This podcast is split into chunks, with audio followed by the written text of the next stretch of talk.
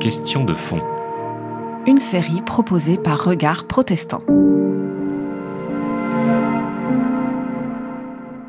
Donc ce soir, nous allons parler euh, de la question de la foi.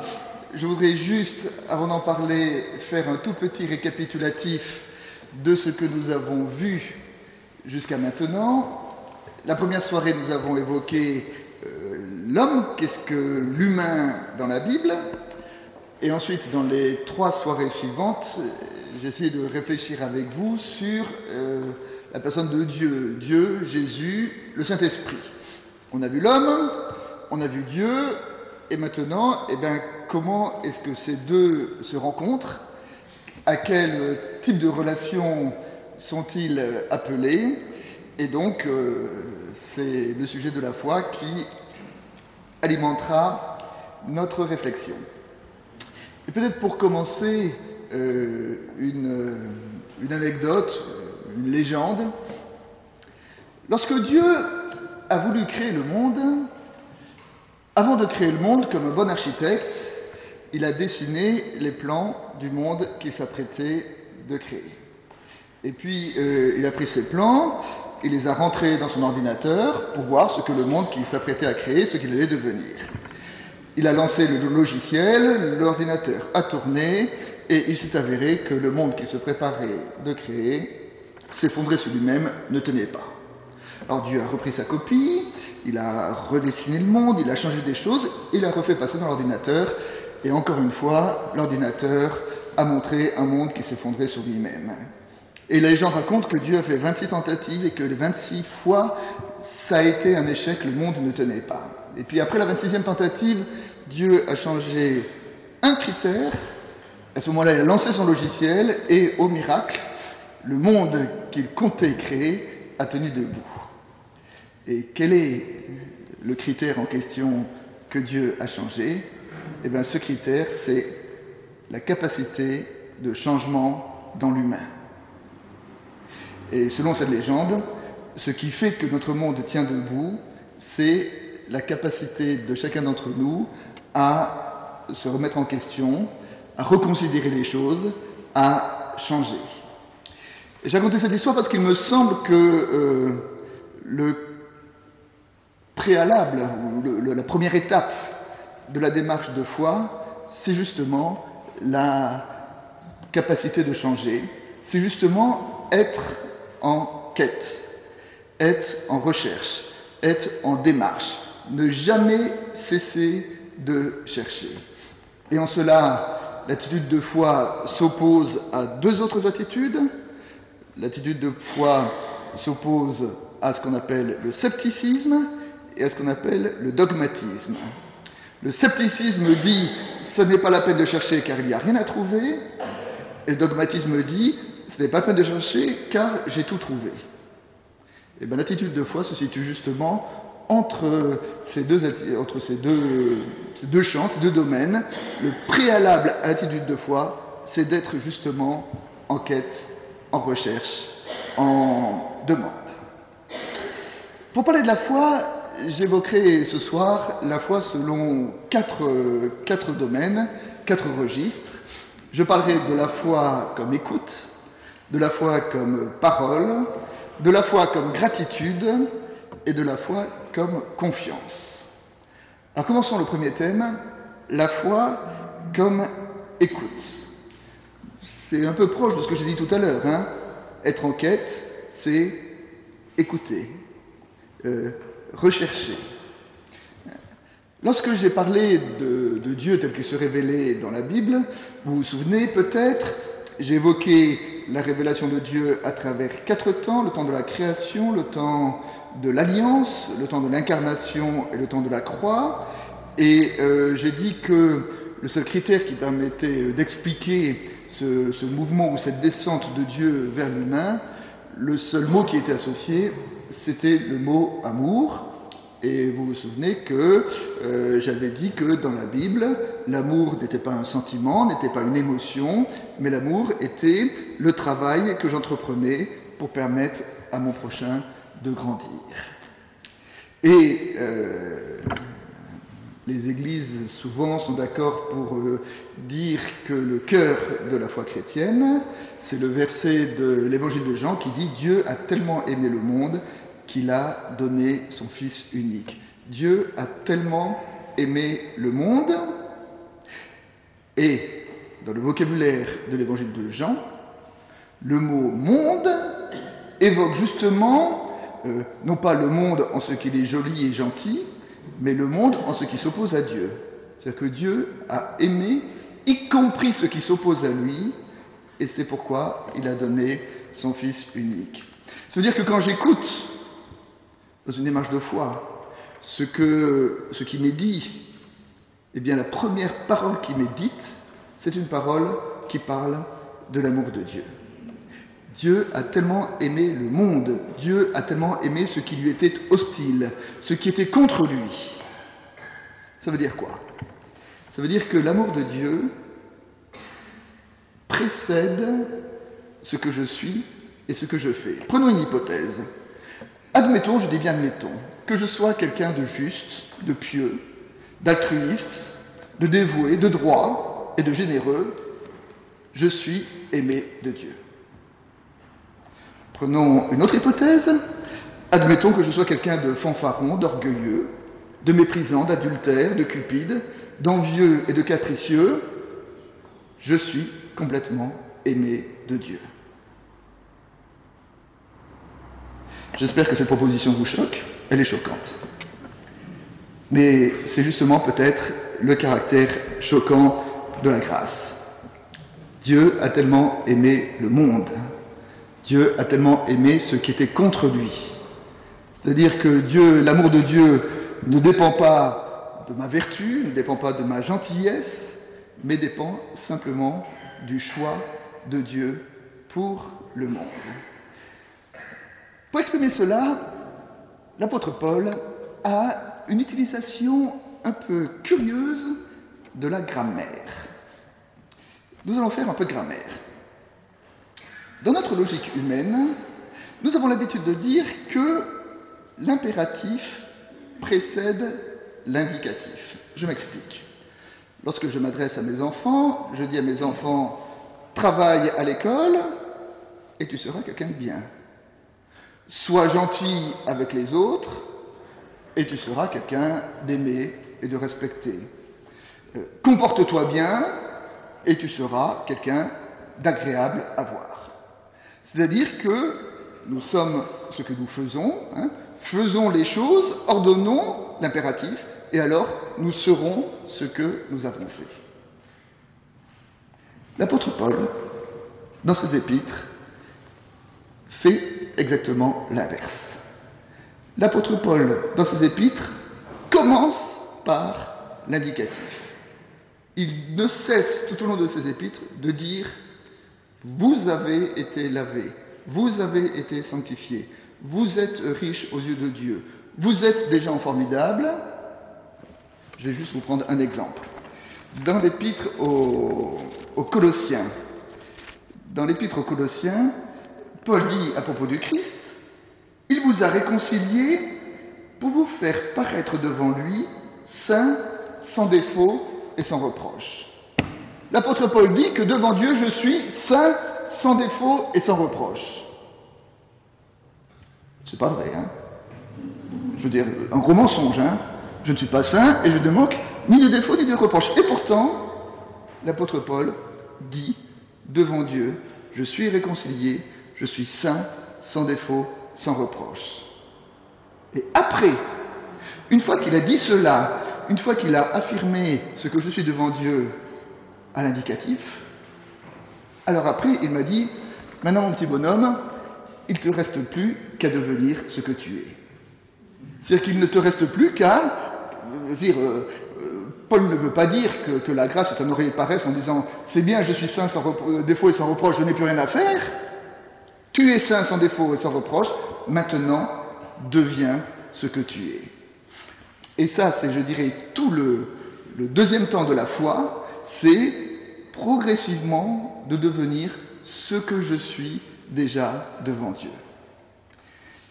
J'aime bien la phrase de, Peggy qui dit Il n'y a pas trop de toute une vie pour que l'eau qui a été versée sur notre tête le jour de notre baptême arrive jusqu'à nos pieds.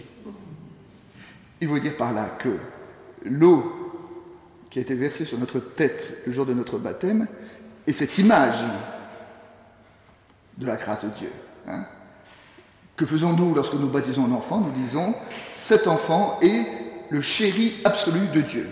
Il est saint, sans défaut et sans reproche. Et puis qui dit, il n'y a pas trop de toute une vie pour que cette parole-là vienne imprégner la totalité de ma personne pour arriver jusqu'à mes pieds, c'est-à-dire que j'habite totalement la parole qui a été dite sur moi le jour de mon baptême, pour que j'habite totalement la parole qui est dite à mon sujet tout au long des euh, épîtres. Je suis saint, sans défaut et sans reproche. Donc voilà, donc ça c'est le, premier temps de la foi, hein, qui est l'écoute, entendre cette parole de Dieu à mon sujet et devenir ce que je suis.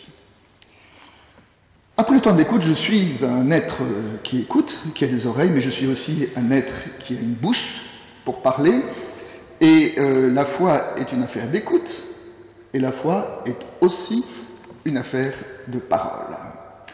Et pour évoquer la foi comme parole, je m'appuierai sur deux passages du Premier Testament. Le premier de ces passages, c'est euh, le moment où Dieu s'adresse à Abraham et Dieu dit à Abraham, je ne peux pas cacher à mon serviteur ce que je vais faire. Le péché de Sodome est devenu trop insupportable, je vais détruire Sodome. Dieu annonce à Abraham qu'il va détruire Sodome parce que Sodome est une ville totalement pervertie. Quelle aurait dû être l'attitude du bon croyant face à cette annonce? C'est de dire Oh oui, Seigneur, tes œuvres sont impénétrables. Oh oui, Seigneur, c'est vrai que Sodome, ils ont un petit peu exagéré. Louange à toi, Seigneur, car ta justice est éternelle. Est-ce ce qu'a dit Abraham? Vous savez bien que non. Abraham a réfléchi, dit Attends, attends, attends, attends calme-toi.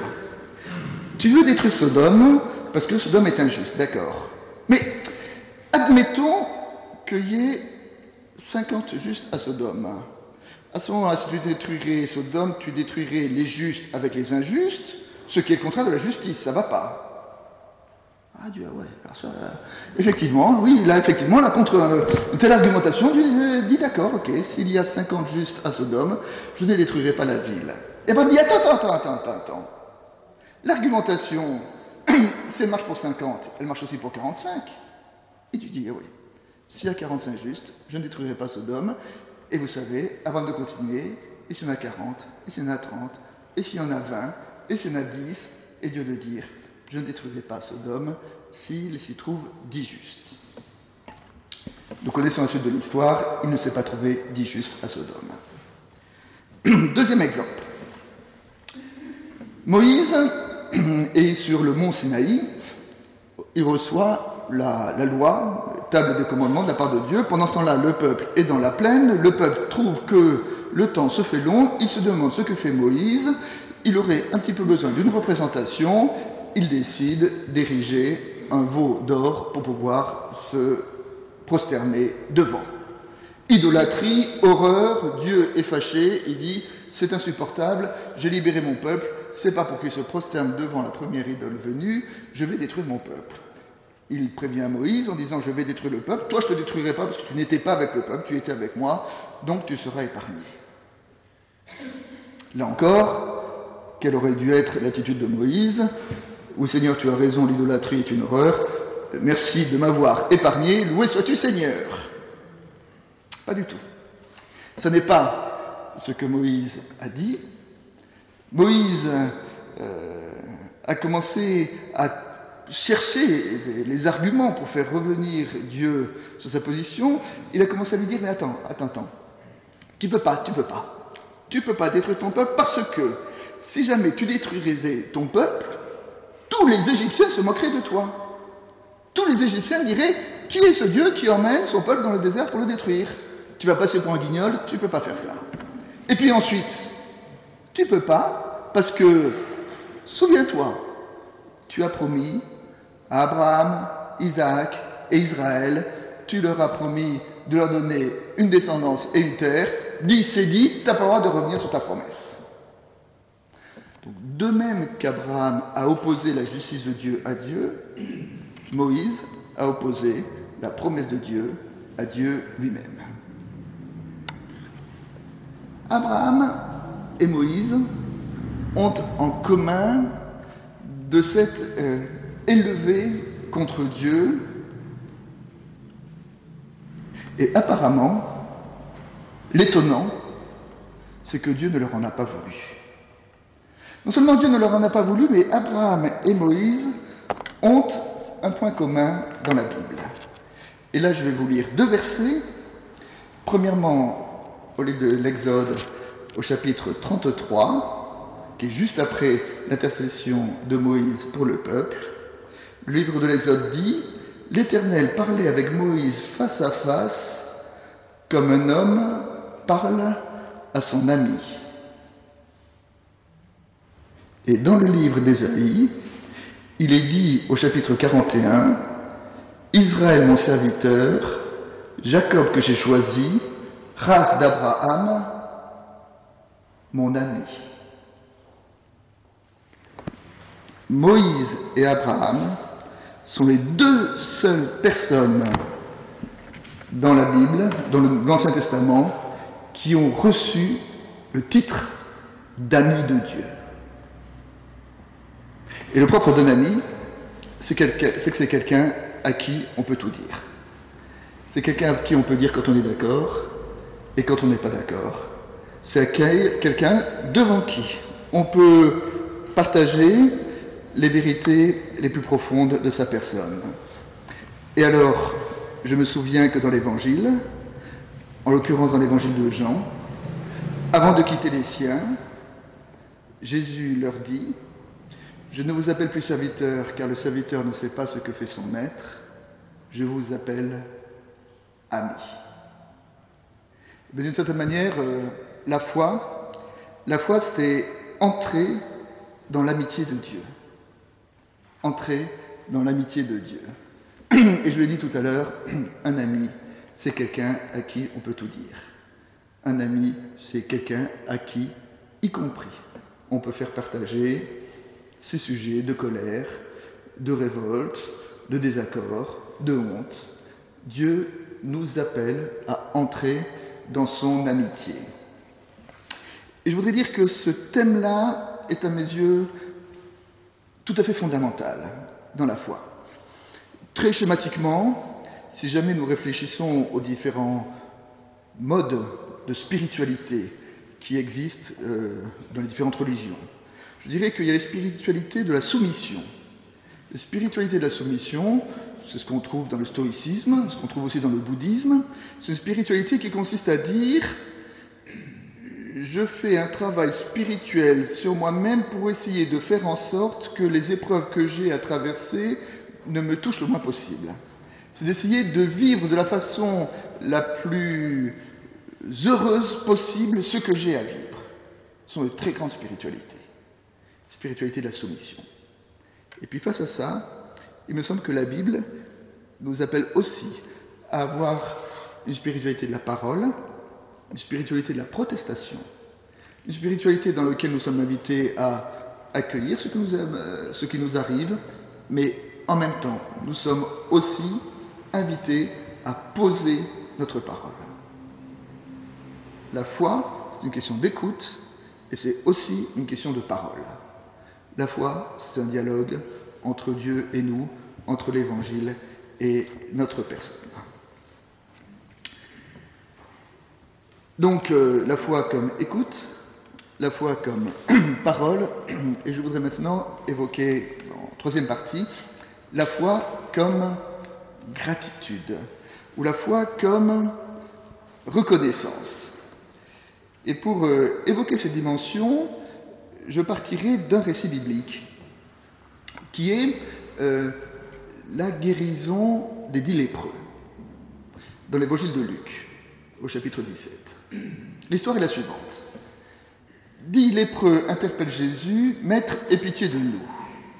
Jésus leur dit, allez vous montrer au prêtre. Le texte nous dit qu'ils vont vers le prêtre et il s'avéra qu'en chemin, ils furent tous guéris. Sur les dix lépreux, il y en a neuf qui se précipitent pour aller voir le prêtre afin de faire enregistrer leur guérison et de pouvoir réintégrer euh, la vie sociale ordinaire. Le dixième s'arrête, il dit Attends, qu'est-ce qui s'est passé là? Il nous a dit va voir le prêtre, je vais voir le prêtre, un chemin est guéri, c'est quoi cette affaire? On dit que ce dixième fait demi-tour et est retourné voir Jésus en rendant grâce à Dieu. Il se présente devant Jésus et Jésus dit Et les neuf autres, où sont-ils? Les dix n'ont-ils pas été guéris? Et à celui-là, et à celui-là seul, Jésus dit Ta foi t'a guéri, ou ta foi t'a sauvé. Le verbe en grec sauver, guérir est le même. Ta foi t'a guéri. Reprenons le texte. Il y a eu dix lépreux qui ont été guéris, sur ces dix, il y en a neuf qui ont été guéris par un coup de chance, il y en a un qui a été guéri par la foi. Les neuf premiers ont été guéris parce qu'ils ont eu l'intelligence de s'adresser à la bonne personne, ils ont agi avec intelligence, discernement, et ils ont été récompensés d'avoir obéi à ce que Jésus leur disait. Le dixième, parce qu'il est rentré en rendant gloire à Dieu, a été guéri la foi. Et ainsi, dans ce texte-là, la foi, c'est quoi? Eh bien, la foi, c'est être capable de reconnaissance, être capable de gratitude. Hein. être capable de gratitude pour tout ce qu'il y a de beau et de bon dans notre histoire. Parmi nous, tous, qui sommes ici ce soir, si nous sommes là, c'est que tous nous avons été guéris. Tous nous avons été malades à un moment ou à un autre de notre histoire, et tous nous avons été guéris, alors euh, d'une manière ou d'une autre. Relisons notre histoire. Que faisons-nous? Quel regard portons-nous sur les différentes guérisons qui jalonnent notre histoire? Hein? Et il me semble que si dans la Bible, comme je le dis tout à l'heure, Dieu est amour et Dieu est grâce, eh bien, la foi se résume à notre capacité à rendre grâce pour tout ce qu'il y a de beau et de bon dans notre histoire. Et euh, souvent, nous sommes humains, nous nous focalisons, nous prêtons plus attention sur euh, nos épreuves et sur ce qui est laid et ce qui nous fait mal, mais peut-être est-ce que la foi nous invite aussi à porter regard sur ce qui est beau et ce qui est bon et ce qui est gracieux dans notre histoire et surtout, surtout, surtout, ne pas oublier de rendre grâce pour cela. Enfin, dernier paragraphe, la foi, la foi comme confiance. Une fois que nous avons parcouru ces trois premières définitions de la foi, hein, écoute, parole, gratitude, capacité à rendre grâce. Je voudrais maintenant euh, évoquer et terminer par ce qui vient peut-être résumer la foi. Le mot foi, d'ailleurs, euh, consonne en latin à la même étymologie que le mot confiance. Qu'est-ce que c'est que la confiance? Pour évoquer la confiance, je vais vous raconter une parabole qui vient de la tradition de Confucius. C'est l'histoire d'un maître de thé.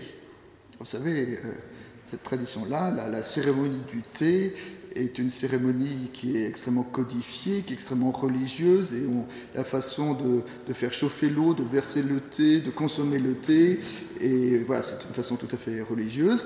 Et donc un maître de thé avait acquis une certaine réputation au point que le roi l'a convoqué dans son château. Le problème, c'est que pour aller dans le château du roi, il devait traverser une région qui était infestée par les brigands. Alors il a pensé trouver une parade à cela. Il s'est déguisé en samouraï pour traverser la région infestée de brigands. Il s'est dit comme ça, personne ne viendra m'embêter. Donc il commence déguisé en samouraï et à ce moment-là, il croise un autre samouraï, mais qui était un mauvais samouraï, lequel mauvais samouraï le défie et lui propose de combattre avec lui. Comme notre maître du thé n'était pas samouraï, il s'esquive, l'autre se vexe et le provoque en duel à mort.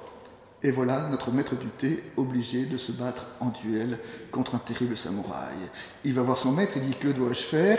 Et son maître lui dit Comporte-toi dans ton combat exactement de la même façon que tu prépares le thé. Les deux adversaires se retrouvent l'un en face de l'autre. Notre faux samouraï, maître du thé, commence par rester immobile pendant un instant en regardant son adversaire, et puis très doucement, il enlève son chapeau et il le dépose à terre. Très doucement, il enlève sa tunique, il la plie, il la range. Très doucement, il sort son sabre et sans bouger, il regarde son adversaire. Et à ce moment-là, son adversaire se précipite à ses pieds et lui dit Et pitié de moi surtout, épargne-moi.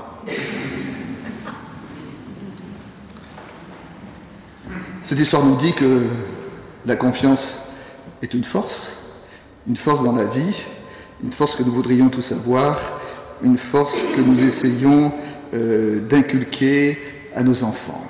En hébreu, le mot confiance est le même terme que le mot qui a donné Amen.